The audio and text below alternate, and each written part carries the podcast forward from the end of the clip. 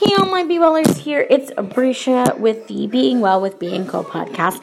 And I just wanted to give you a quick little update as to why you haven't been hearing much from me at all and what you can really expect in the future, um, of after the steps that I'm taking.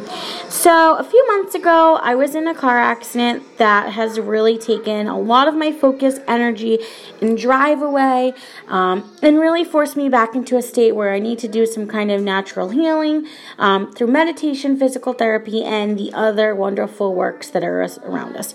But being that I always talk about, you know, being well and being free and beating the Friday trap, I didn't want people to think that I got lost in, you know, things that were against my own beliefs. Um, I fully feel like when I'm 150%, I'll be able to dive right back in and give you guys, you know, daily content again um, and work little on little to achieve, you know, connecting and reaching with so many of you that I've loved doing over the course of time. Also, on the Being Well with Being Co podcast, you'll be hearing from numerous people around me once I've, you know, dove back in and been able to do a little more research.